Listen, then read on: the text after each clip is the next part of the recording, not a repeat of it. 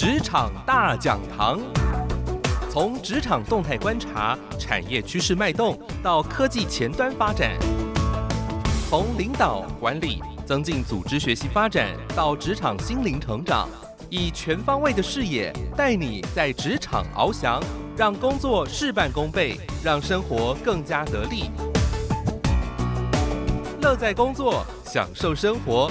童建龙制作主持《职场大讲堂》。您好，我是童建龙，欢迎您来到今天的《职场大讲堂》。这个节目《职场大讲堂》在每个礼拜三早上八点到九点，在您上班通勤时间呢，陪伴您一起呢来度过一个美好的时光。那么这个时光里面呢，我们一起来跟您关心职场工作的话题。呃，今天跟大家谈谈是啊，我们不晓得你们发觉到，虽然今年是一个呃疫情的这个时代啊，但是呢，我们必须还是要承认，这是一个呃比较算是物质过剩的时代。所以在这个物质过剩的时代，我们要懂得如何做取舍，啊、如何去选择好的，对自己生活呃比较过得精致简单的，那可以说算是一个断舍离的概念。当然，有人觉得这是一个减法生活，因为在我们生活当中，太多太多的事物，呃，让我们这个生活变得非常有重担。呃，讲到减法生活呢，其实有人说这是个断舍离，也就是呢，断绝不需要的东西，舍弃多余的废物，脱离对物品的执着。那因着这个断舍离的概念，您知道吗？现在有个新的行业诞生了，叫做整理炼金术师。服务的内容呢，包括了像是你可以呃协助呃有这个整理师到你家里呢，教你如何做整理啦，啊、帮你规划这个动线啦、空间的动线呐，学习这个收纳的技巧，还有包括呢，如果你囤积了很多东西呢，来做二手的贩售，甚至呢，如何教你来做金钱的整理。今天呢，在节目当中呢，很高兴邀请到这个新兴行业的一位整理达人、整理炼金术师林小印来到节目现场。小印你好，呃，主持人好，大家好，我是小印。呃，小印呢是这个印章的印啊。今天小印来到节目当中呢，也代表一个哇，现在。这个我们过去说行业有三百六十行，行行出状元。但是这个三百六十行应该不只是三百六十行，有很多新的行业在诞生当中。在节目开始呢，我有呃介绍你的工作很特别哈。呃，其实小印目前也算是斜杠人生嘛啊。对。斜杠青年，所以呢有好几份其实都是有能力可以养活自己的工作、发展的工作。你最近这个很特别的工作叫做整理炼金术师，嗯，乍听一下很像是卖很特别的东西。来 简单介绍一下，你在我在网站上你看到你的服务其实蛮多样，在教人家如何做好整理管理这样的工作。简单介绍一下这个整理炼金术师的服务内容啊。好，就是呃。我当初取名就是整理炼金术师，有整理跟炼金嘛，其实是想要帮助人透过整理来炼金，所以我就是除了到府教委托人整理收纳，还有陪他断舍离以外，那这些不需要的东西，我也会教他就是怎么卖掉。你就把它变现就对了，变成现金。变现，嗯、然后就等于说他变现的这个部分，他可以呃给我学费，然后他甚至也有赚这样子。对，然后或者是这些钱呢、啊，就接下来我就教他金钱整理，就怎么好好运用这些钱投资理财，然后就是存到他一笔退休金这样。嗯，对。所以在你的这个服务、你的工作内容当中，我想应该很多人有呃。类似在家里囤积了很多东西，这个囤积跟收藏东西，在你做这一行大概有多长的时间了呢？我是从二零一八年年底开始的，所以现在算一算，应该也是有两两，将近两年的时间了。对对对，嗯嗯、这两年时间，大概你接触到的找你来服务的人，大概有哪些的让你比较印象深刻的呢？比较印象深刻的就是呃。现在我我虽然住在台北，可是我有个客户是在台中。那他的话呢，就是东西很多，所以后来就是在外面那种摩尔仓库，然后租了三个仓位。那一个仓位大概是五平的大小，所以租了大概等于十五平大小的仓库。对，他其实一开始是租，只有租一间而已。可是因为你只要有空间放，你就会一直买，然后就一直囤，一直囤。所以他从一间、两间，然后最后变成三间。然后他觉得，因为这样三间其实一年的那个租金租金大概二十万左右吧。是。他突然惊觉这样子非常可怕，所以他赶快找我帮忙。这样，对。嗯，好。所以呃，那你如何去帮助他呢？因为这个租金还是要付，那那个租金这个空间里面的东西还是很多啊，如何把它清出来，变成现金？哦，就是那时候是我直接下去台中，就分很多次了，然后把东西一个个搬出来，重新分类好，然后装箱，然后呃，在过程中也会帮他拍照，然后还有网络上上架。然后帮他找买家，然后来面交啊，然后寄送啊，这样子是对。然后所以就是慢慢清，慢慢清，大概半年之后，一个仓库就是有先消灭掉了。然后一年内帮他回收了五十万，等于卖掉五十万的这些收藏的东西。对对，然后而且一个仓库又消失了，等于说。你看这样仓库不用继续租，就大概六万块也省下来了，对，对不对？省这个仓租的费用，然后又把里面东西卖掉换成现金。对，是什么样的收藏的内容？女孩子嘛，因为女孩子好像跟男孩子收藏的可以差很多，不一样。哦，她是一个妈妈，所以里面其实有蛮多是小孩子的东西，而且其实她小孩蛮大了，就是已经是。呃，就是高中左右，可是其实还有很多是那种幼稚园时代的玩具都还留着。那表示它保存的还蛮好的耶。对，其实保存的蛮好的。然后还有，就除了小孩的东西以外，那还有他自己的衣服啊，然后还有书啊，或者是一些餐具。呃，就是因为他很喜欢买各国的餐具，所以就是大概有。一整个仓库都是在放这样子的东西，餐具啊，你说锅碗瓢盆啊，这些东西，对，LC 铸铁锅啊那种等等，嗯，对，蛮多的。所以这样子，你不就花了大概半年的时间，帮他清掉了三分之一的这个仓库。嗯。对，然后其他东西我还在陆续在帮他卖，因为有有时候就是要一些缘分啦。对，然后就是等买家来，所以陆续都有在卖。是，嗯，嗯，好，所以现在目前有这样的一个到府服务，你去教他如何去断舍离这些东西啊。对，好，这是好像在收藏的过程当中，你接触客户，好像男女这个差异也会比较大一点，因为多半都是好像女客户找你比较多。对，女生比较多，因为其实好像除了因为现在大部分其实家庭还是以女生。就是被当做是，就是需要做家事，然后整理也被当做是家事，是对，所以大部分的客户都是女生，而且其实我觉得男生应该是对环境的容忍度可能也比较高 一点，所以就是可能不会那么立即的想要找找我协助这样，嗯嗯，好，所以大概都是女客户比较多哈，对，那这个。在你印象，这个服务虽然这个两年不算长，很短，但是你服务客户让你印象还蛮深刻，就是一下子哇可以卖掉五十万的东西，表示他囤积这个量的价值都非常高。还有没有比较让你印象深刻的？你服务过这些客户？就是呃，其实之前。我刚刚不是讲说，大部分的客户都是女生嘛？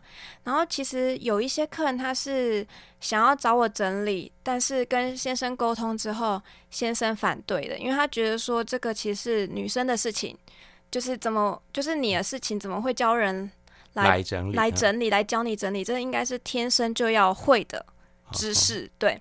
那更不觉得说要花钱请人来帮忙做整理这件事。对对，然后。就所以，我有时候会伪装成朋友这样子，对。然后有一个案例是我那时候就想说，好，那没关系，那我就是线上帮他用视讯的方式，然后带他，就趁老公不在的时候，然后就是用视讯，然后跟他就是讲说，哎，这东西如果他有一些就是纠结的话，我就协助他让他放下，然后这东西就可以卖钱这样子。是。那后后来他把这些东西整理好，然后就是。呃，老公知道说这东西可以卖钱，然后他就非常赞同，然后就把这些东西都带来我家，然后让我帮他卖。看看吧，嗯、这个男好男生还算比较务实一点哈。对。他发现到如果整理可以带来经济效益的话，嗯嗯，他就觉得这个太太这样做是有帮助的，是正确的，是正确的。英明这样 是啊。刚才其实小英你有提到说，其实这个断舍离需要一个陪伴的过程。对，因为我觉得很多人大部分都会念旧嘛，觉得好像像积乐积乐啊，食之无味，弃之可惜，那就留下来，搞不好以后还会用。可这一留可能就留了很多很多。满坑满谷的啊、哦，嗯，呃，在今天这场大讲堂节目当中，我们邀请到一位新兴行业的整理达人、整理炼金术师林小印来到节目现场，跟我们来谈谈这个的非常特别的一个行业。道府教你如何来做居家的整理，也从你的收藏这些囤积的物品当中呢，如何来转成现金、二手的贩卖教学，而且教你如何做金钱的整理。呃，听说你的学习背景呢跟财经没有关系的，其实能够成为这个新兴行业的整理达人、整理炼金术师呢，跟你自己的一个呃成长的经历有关。呃，聊这里，我们先来聆听音乐，马上回到节目现场，再来听听小印的故事。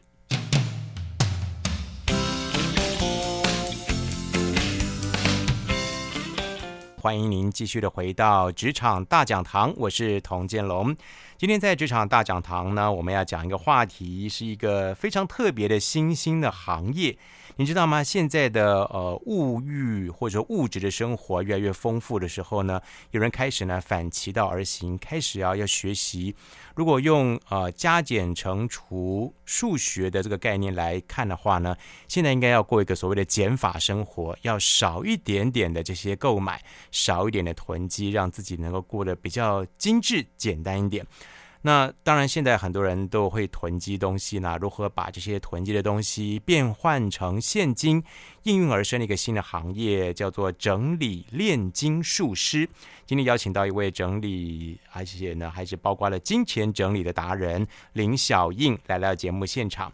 呃，这个炼金术呢，炼是火字旁的炼啊，金呢当然就是金钱的金，对，帮助你把这些的。哦，收藏的物品变换成现金。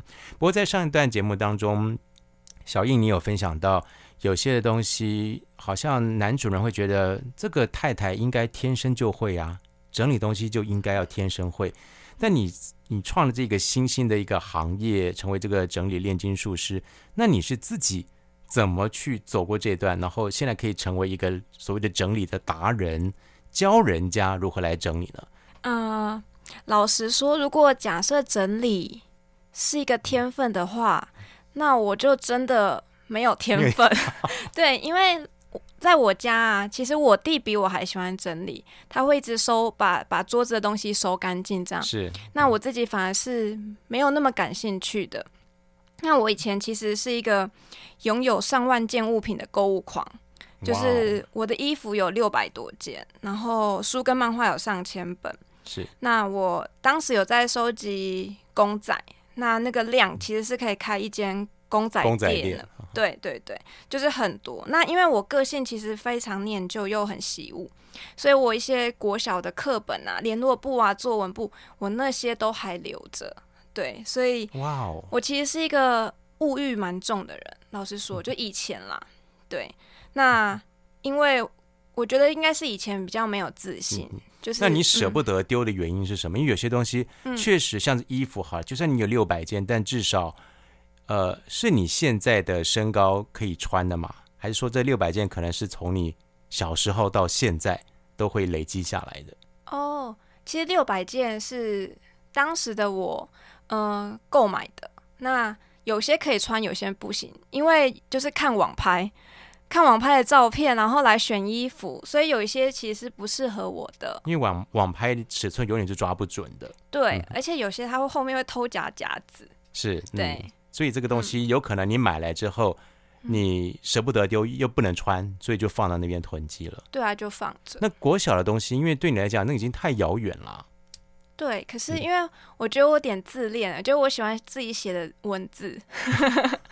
对，所以这些东西从小就开始累积，嗯，到一个量，嗯，对，从小到大学的作文，那时候也还留着，嗯，对。那家里只有你就这个孩子会比较特别一点，是留下这些东西。哎，好像是哎，嗯，那留下这些东西的话，呃，因为你说你收藏了累积大概有上万件的这些物品，那就必须要有空间来摆。嗯，那家里当时你住的地方，这些活动或者走路的动线会受影响吗？呃，因为我跟我弟我妹是三个人一间房间，然后。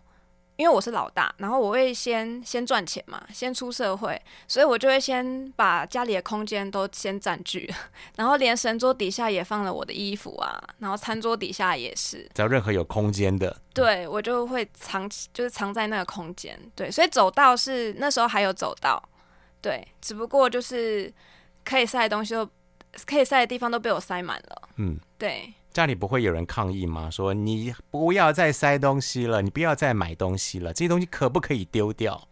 哎、欸，其实我爸会，然后我弟也会，因为我弟很爱整理，所以他们都很想丢掉。有时候还趁趁我不在的时候，然后他们就会想丢，然后我妹就会赶快那个赖给我，跟我讲说，哎、欸，他们要丢东西了，然后我就会赶快赶回家。宝贝啊，妈，妹妹就变宝贝啊。对对，嗯、感谢他。好 好，所以那因为收藏这东西，我想应该不是呃一天两天造成的嘛。嗯，那总有一个转机哇！要现在的你的家里的状况是怎么样？那上上万件的物品，你现在的处理？哦，因为我后来就是花了两年把这些东西都卖掉，所以我现在东西不多了。嗯，对，不多了。像衣服本来六百件，现在变成七十件左右。就是春夏秋冬四季加外套，就七十件。嗯，对。好，所以就衣服来看的话，从六百件减到现在七十件，呃，这也不是有人强迫你丢掉，那也不是有人真的把你拿去衣服卖掉，那是什么样一个转变的？总有一个影响你的一个过程，让你去做这些改变的吧？哦，对，其实我本来就不喜欢整理嘛。那我当初是因为我失恋了。然后，呃，就是我之前有很多公仔的收藏，其实是没办法放在家里的，因为我爸会念，所以我是放在当时的前男，呃，当时的男友家里面。对，那后来失恋的话，我要把这些东西带回我家，所以我那时候其实是出动了两个大卡车，把这个东西带载回来。那我爸当然会很气呀，所以那时候就是要断绝父女关系，对，他就叫我滚出去，然后。我就不知道怎么办，因为已经没有男朋友了，就没有人可以依靠了，所以就只好开始断舍离。是，嗯，开始真的要去面对你如何把这些这么多的物品处理掉。对，我就是跟爸爸坐下来协商，就是说，就像债务协商这样，跟他讲说我会把这些东西处理掉，但是要给我一些时间，这样子。嗯，对。好，那既然有这样的话，你总是开始有第一步嘛？如何去踏出第一步来做整理的呢？甚至到你最后，你得出的心得，嗯、甚至你的整理的经验，可以成为一种你去协助其他人做整理，甚至你自己的一个生财的能力。嗯，好，就是因为刚刚有讲，我其实是一个念旧又习物的人，所以如果真的要直接丢掉，或是要捐赠，其实老实说，我的心会非常痛，我丢不下手，舍不得。嗯、对，舍不得。然后我就想到了，因为我从就是呃国中大概十八年前左右吧，我就有开始接触，就是呃网络网拍、网络拍卖，然后卖二手，所以我就开始上架，就是我的东西，然后在网络上卖。那当时也有朋友揪我去，就这种玩具市集，然后卖我那些公仔的收藏。是，对，就这样慢慢清，慢慢清，就是两年，就是卖到了五十万吧。对自己这些东西卖掉，又换了五十万回来。嗯，嗯对，没错。这当时你有没有觉得说，哎，我在买的时候怎么都没有感觉？对，真的没有感觉。而且因为那些公仔是放在别人家，然后就不会痛，就一直买，一直买。是，嗯、对。那直到嗯，直到那个这个失恋的一个事情发生之后，你开始面对这个事情。嗯对，然后就发现说，哎，其实东西很少的话，还蛮好的，因为你会头脑会更清明，你不会觉得说，哎，好像很烦躁的感觉。对，我觉得简单的生活其实带给自己的，嗯、呃，优点蛮多的。嗯，好，嗯、所以从呃，你现在成为一个斜杠青年，有一份工作特别的行业叫做整理炼金术师。在这个的呃短短这两年的一个工作经验当中，其实也从你过去的经验去获得的嘛，啊，对，呃，成为这一个变卖东西过程当中，其实另外一个部分就是，那在金钱的整理你自己又去如何去从这过程当中学习到的呢？好，就是其实我从小就是小学的时候，我爸妈就有教我要储蓄的观念，所以那时候其实他们有教我就是钱要定存，可是我还是很爱花钱嘛，对不对？就是成为购物狂。那当我就是失恋的时候，然后开始断舍离了，我就有一种悲观的想法，觉得说。我是不是一辈子都要孤单终老了？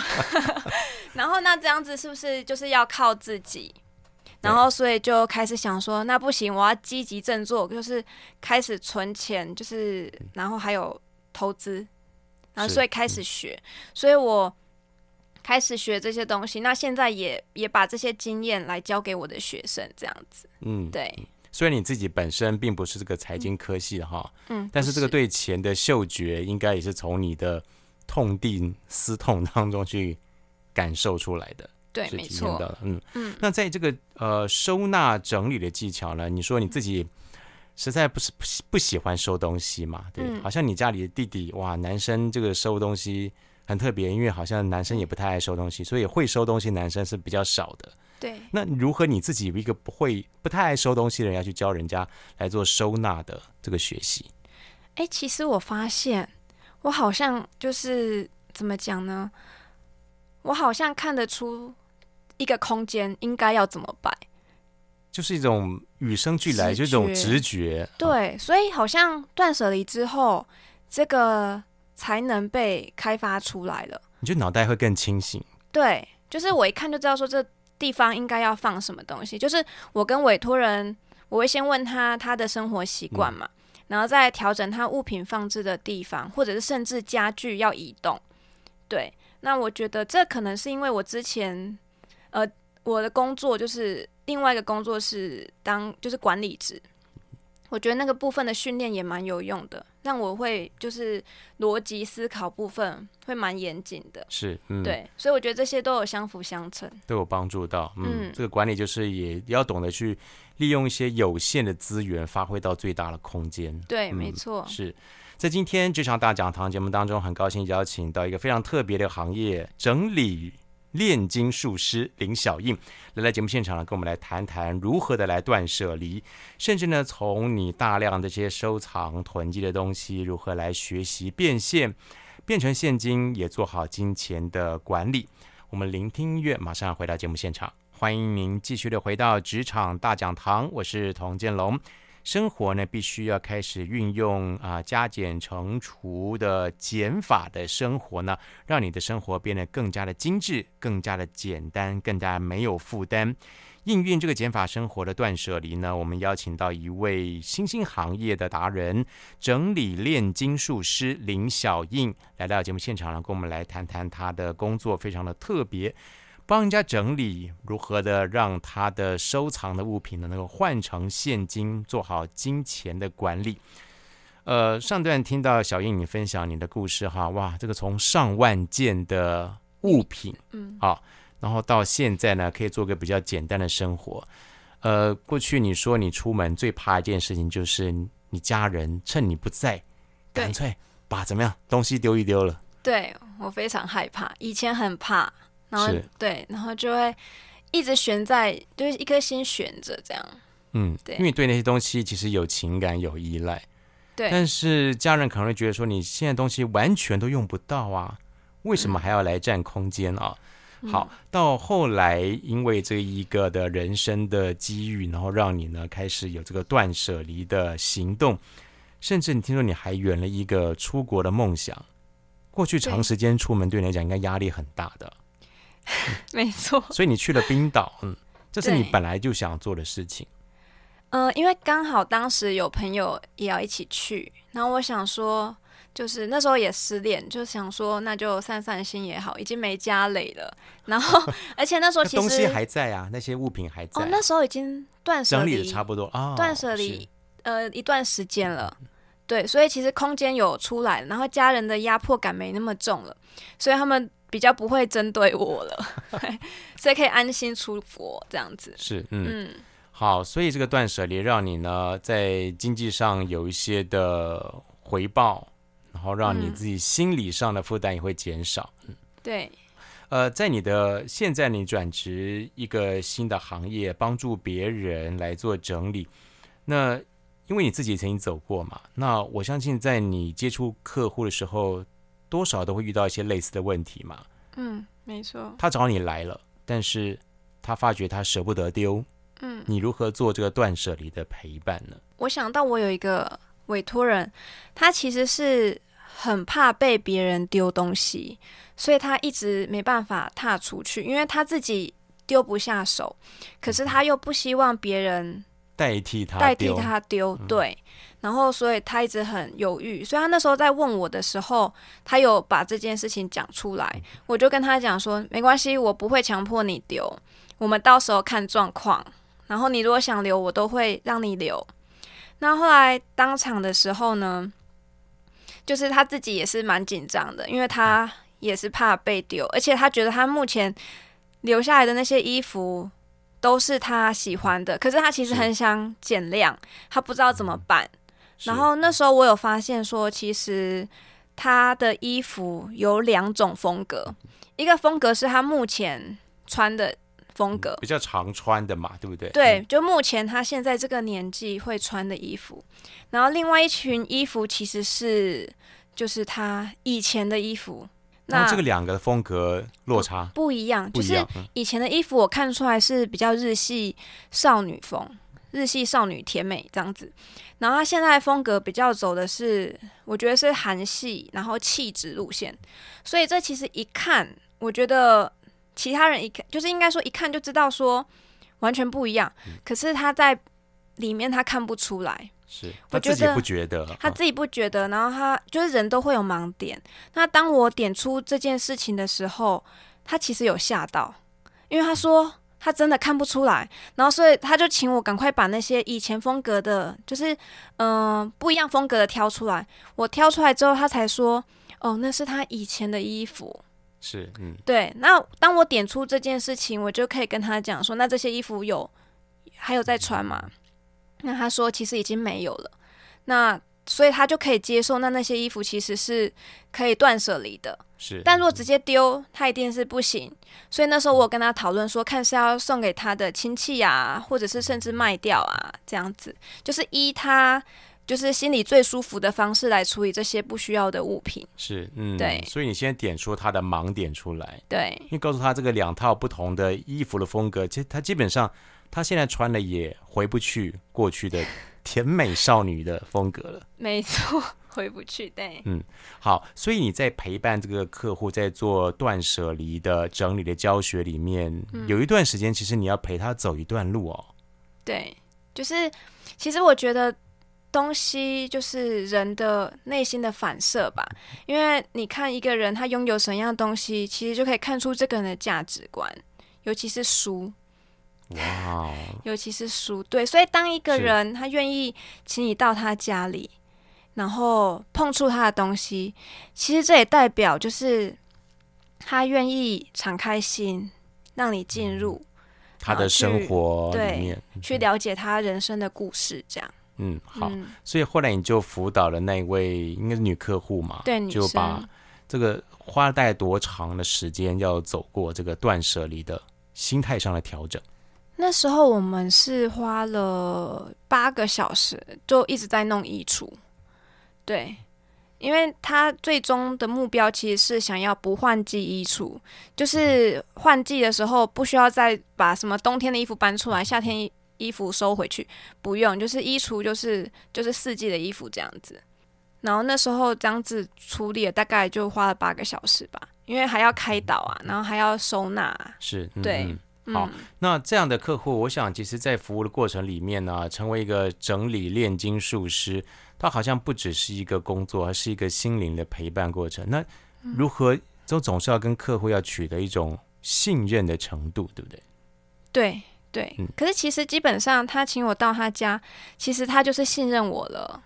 所以在这过程，在这之前，他应该是已经有就知道我是谁，他有看过我的文章或是我的粉丝团，他认同我的理念，然后他觉得我可以帮助到他，他才会愿意请我到他家帮他。嗯，对。好，所以这个东西，呃，我觉得这也是一个新兴行业在创创立的过程当中，你好像也要让更多人知道你们曾经走过的这些故事哈。哦，对，嗯，所以在网络上也可以看到林小印，你打铃小应该可以看到一些你过去服务的这些客户的这些过程或者点点滴滴。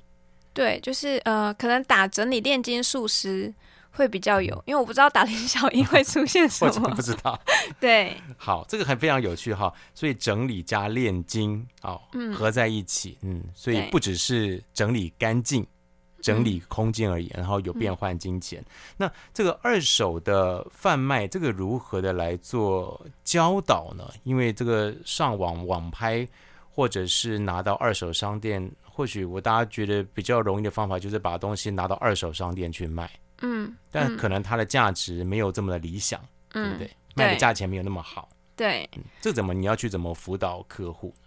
嗯、呃，就是我会先了解一下他的生活的习惯，就是他时间。嗯够不够他自己就是学习这一项技能？因为其实，嗯、呃，网拍大家好像就是会觉得说跟整理一样，就是你天生就要会，不就是上架个东西而已嘛？然后写写东西，然后多少钱定价啊？对，但其实这个里面学问蛮多的，因为我自己这个线上课程就有六到八个小时在讲这一门学问，对，所以我觉得这个是一个一个蛮专门的啦。嗯，对，所以要必须要有一些步骤，有一些方法，know how。对，所以我知道，所以我也会先了解他家有什么东西，然后我会就是针对他每一样不同种类的东西，然后来跟他讲说，他适合他这些的管道有哪些，我会列出不同的，然后然后再跟他解释这个规划书里面为什么我会这样子帮他规划，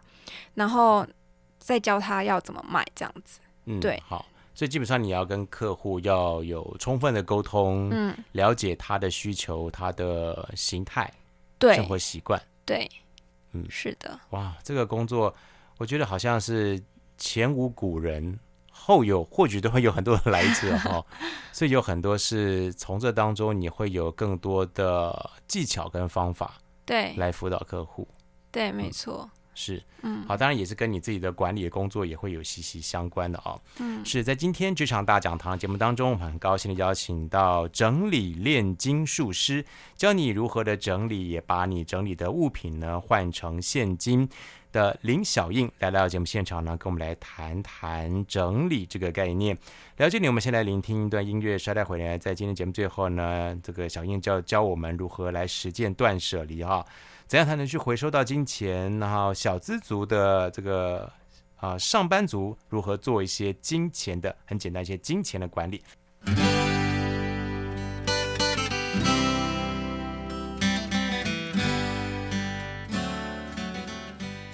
台北 FM 九零点九佳音广播电台，桃园 FM 一零四点三 Go Go Radio，这里是佳音 Love 联播网，欢迎您继续的回到职场大讲堂，我是童建龙。今天在节目当中为您呃介绍一个新兴的行业，也为您来介绍这个叫做整理炼金术这个行业。透过整理你家里其实是有价值的，但是你可能囤积了很久，可能这些的物品已经影响到你的生活，占据了你的空间，甚至呢会造成你呢不断的在消耗你的经济、你的花费，所以呢必须要有个人帮你做整理。把整理出来的东西呢，变换成金钱，教你做金钱的管理。我们邀请到的是一个新兴行业的整理炼金术师林小印来到节目现场呢，跟我们来谈谈这个工作。呃，这个炼呢是金字旁的炼，金呢是金银铜铁的金，术呢是魔术的术。不过这个行业呢不像变魔术哈，它有很实际的去操作、去教导。我相信，虽然很多人可能有些人他家里衣服其实没有很多，那也许他书很多。对。有些人可能是书不多，鞋子一大堆。对。也有可能是鞋子不多，玩具、绒毛毛啊、公仔很多。呃，不论多或少，好了，都会有一些多的地方。那呃，最后我想，如果教大家断舍离的第一步，可能。不见得每个人都适用在自己的生活当中，但我们会谈一个心法好了。那小易，你在跟客户在讲这个断舍离沟通的时候呢，你是如何开启他第一个起心动念，他要有断舍离的动力的？就是来预约的人啊，其实我会先问他们第一个问题，就是嗯，为什么想要整理？然后他就会跟我讲了一些原因嘛。因为看你的文章很感动，之类，其中一个。对对，有有有，或者是觉得哎，好像简单的生活也不错之类的。那我就会请他想象一下，就是他希望他未来过着怎样的生活。这个其实好像也问到我们在收音机旁的每个人，你未来要过什么样的生活？嗯嗯，对，就是如果说假设他是要整理衣橱的话，那你希望这个衣橱变成怎样？就他可能是不换季衣橱啊，可以省时间啊。啊、哦，我以后就不要再现在已经秋冬了，然后我要把夏天的打包，然后再来把秋冬的搬出来，每年就这样玩个两次，其实也蛮累人的。蛮累，对啊。嗯、然后或者是说他想要把仓库整理出来，然后放小孩，就是以后小孩来睡这样子。嗯，小孩大了要分房睡了等等的。对，所以就是先问他，他这个目标到底是什么？那我们再从目标来来来说服他。嗯放下一些对过去的执着，或者是对未来不安的这些物品，嗯、对，所以你先去 trigger 他，去触动他，他未来想要做什么样的什么样的生活形态？嗯、对，嗯，那所以在沟通的时候，你可能就会去激发他了嘛？嗯，对，没错。嗯，比如说，哎、嗯，那这里个角落，哎，这个东西你是不是要清掉，你才能够达到你的理想的生活？对状态，嗯、对啊，就是比如说他可能对于呃，比如说房间里面可能有一个健身器材很贵，几万块，他觉得如果还要就丢掉很浪费，然后卖掉可能就是没有达到当初回收到当初买的价钱嘛。嗯、那我就可能会提醒他说，可是如果不搬走这个东西，那也许小孩就没地方睡，或者是可能这个地方就没办法放瑜伽垫。因为可能他当初是想要在这个空间运动、运动、做瑜伽，然后点个香氛，然后精油这样子，对，是，嗯。嗯，所以这样子往往客户就会被你被被自己说服，对，因为这是他自己设的目标，不是我的目标啊，所以他就会觉得，嗯，就是看他想要程度。如果当你很想要的时候，你其实是会排除万难。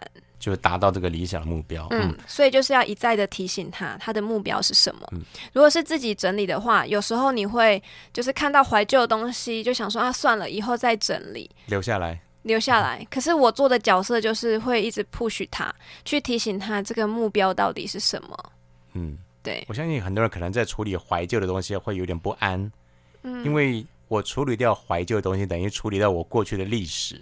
对，有一点点哈、哦，你很厉害，你有讲中。对，其实念旧人真的是这样想的，因为我以前也是，可是我后来是用拍照的方式，把它数位存档，对，哦、拍下来，然后东西就是感谢他，然后跟他说再见。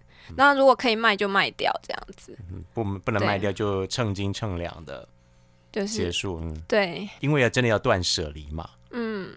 那最后呢，其实，在你的服务里面呢，还有就是金钱的整理。呃，我觉得其实要讲投资理财、金钱整理，其实五花八门，很多都有。但是总会有一些呃小资上班族或者是固定薪水的人，一定都适用一些简单的方法。这也是你的自己的服务项目之一。对，就是呃，我会跟学生讲说，就是适合他们的方式。那我觉得每一个。来找我的学生，我第一个推荐就是一定要记账，因为你如果不记账的话，你根本不知道自己的资产有多少，你也不知道你每个月的现金流有多少，那你怎么存得下钱？嗯，所以要记账，要记住你花了哪些费用上面，嗯，对，哪些费用，然后还有就是你你赚了多少钱，如果你觉得这不满意的话。那你是不是也要投资自己去上一些课，然后让自己的就是呃，就是那叫什么呃薪水是，就是想办法把它提升嘛？嗯，提升你自己的价值，投资你自己就是最好的。是，然后这是第一个记账。那第二个的话，我是觉得大家要有一个观念，就是嗯、呃，大部分人都会觉得我花剩的再存下来。可是其实这样子永远都存不到钱，所以我觉得应该要反过来，应该是你在拿到薪水的时候，你先把要存的钱先存起来，那剩下的才是你只能就是你能花的钱，这样。嗯，把重要的你先分配留下来，对，再去花用。嗯、对，譬如说你想要每个月存两万块好了，那你可能薪水有四万，那也就是先把两万块先存起来，那你这个月就只能花两万块钱。嗯，对。那这样子，你当你有了节制，就是两万块的时候，那你就会思考说，那哪些东西是你真的需要的，你再买；嗯、那你不需要的话，你就不要买。嗯，对。好，所以你的花费就是你的收入减掉储蓄，嗯，那才是你可以动用的这些花费。对，没错。嗯、所以你就可以确保你可能在呃某几年之后，你可以知道你累积可以存到多少钱了。对。嗯，然后在第三个，我觉得还蛮重要的是，你要知道你自己的财务目标，就是你要知道你退休的时候应该要有多少钱。那如果往回推的话，你应该要每年存多少，每个月存多少，这些东西其实要一清二楚。嗯，对。那当你一清二楚的时候，其实你不会，呃，就是花太多的钱在不需要的东西上面。嗯。对，所以这基本上就是要有长远的目标了。嗯，好，这个长远目标才让你自己的退休生活不要觉得好像无依无靠的。对，没错。好，其实我自己好像也听过一个有人讲说，现在大家这种数位支付啊是很习惯了。嗯，信用卡就是非常早期的，像那种数位支付的一个概念嘛。有人说，那他是认为说，哎，其实你要花钱，你应该把钱提出来。你要付钱的时候，你用现金来支付，为什么？他会觉得现金付很有感。哦，会痛，也会痛，痛就会让你觉得小痛，所以就是也忍忍就不花。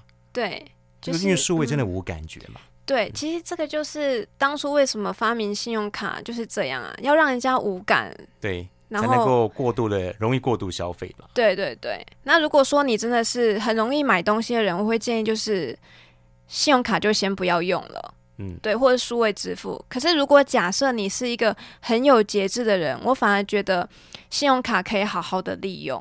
对，因为它现在有很多的那种现金的红利啊、回馈啊，其实好好利用的话，可能一个月会多出几百块、几千块都不一定。是，嗯、对，所以就是要看人。要看人，对，嗯，所以总归一句，今天不论不论你会不会整理，如何去变现，其实你的自制力、哦节制力真的非常重要。嗯、但最后就是反推，你到底要过什么样的生活哦？对，是在今天这场大讲堂节目当中，很高兴的邀请到整理炼金术师林小印来到节目现场。那我想引用他最后的一句话，他说：“其实实践断舍离，得到相对应的金钱、时间、空间，还有爽感。”这是很难去形容的哈，好，所以或许我们从今天开始就练习一下，在你的周遭生活当中有没有可以踏出第一步去做断舍离的，相信你会得到很多实质上你看不到的好处啊。今天我们谢谢小英来到节目现场，跟我们来谈谈这个整理炼金术的故事。我们谢谢小英，谢谢大家。好，今天节目也为您进行到这里，我是童建龙，祝福您工作生活都加倍得力。职场大讲堂，空中再会喽。